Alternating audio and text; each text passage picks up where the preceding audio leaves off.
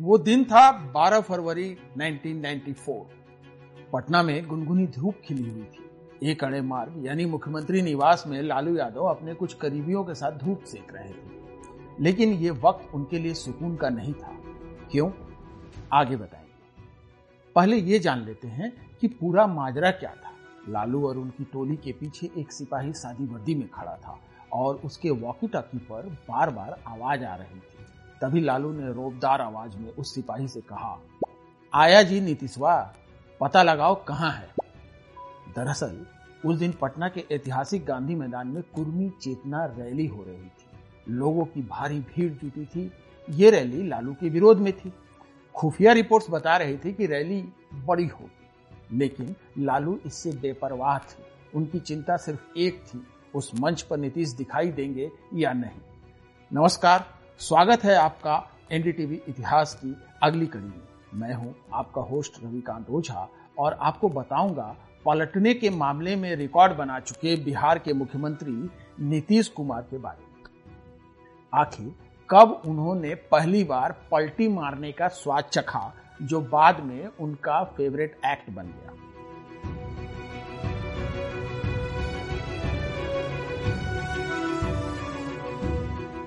अब उस बात को आगे बढ़ाते हैं जो हमने आपसे शुरू में कही थी। नब्बे के दशक में लालू यादव बिहार की राजनीति के बेताज बादशाह थे। सूबे की सियासत में उनके नाम का सिक्का चलता था तो इसकी एक वजह नीतीश कुमार भी थे।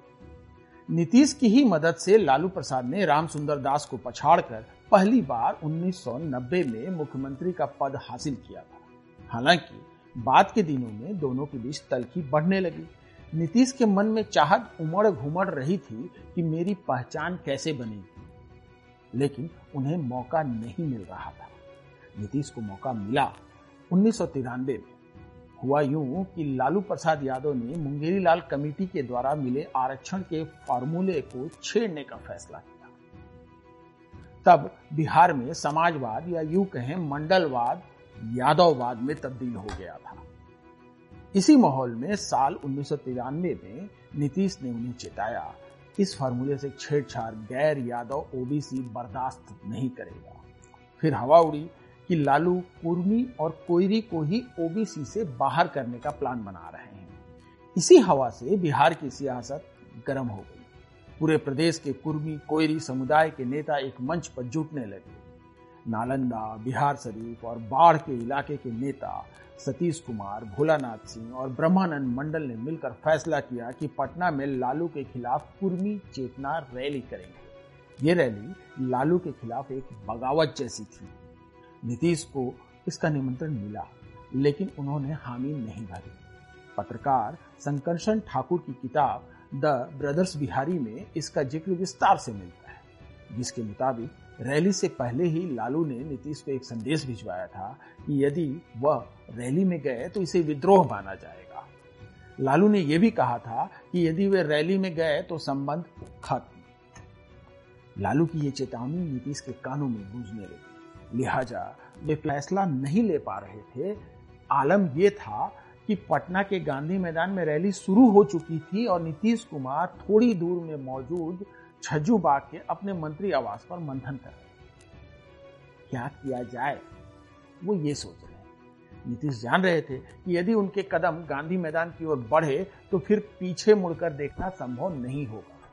इसी उधेड़बुन में आखिरकार नीतीश ने रैली में शामिल होने का फैसला कर लिया, क्योंकि वहाँ जन सैलाब बढ़ता ही जा रहा था और भला कोई नेता इतनी बड़ी भीड़ को इग्नोर करने का साहस कैसे जुटाएगा? लिहाजा नीतीश आगे बढ़े, लेकिन वे ये सोचकर मंच पर चढ़े कि बीच का रास्ता अख्तियार करेंगे। दोपहर तीन बजे के वक्त नीतीश ने भाषण की शुरुआत की, जिसमें उन्होंने लालू को डिफेंड करने की कोशिश की। तभी मंच की ओर कुछ लोगों ने चप्पल फेंक दिया। तब वहाँ मौजूद नेताओं ने नीतीश को समझाया, बात साफ़ साफ़ रखनी चाहिए। दूर दूर से आए लोग टाल मटोल को बर्दाश्त नहीं करेंगे। यही वो क्षण था जब नीतीश ने फैसला किया कि अब लालू से उनकी राह अलग होगी।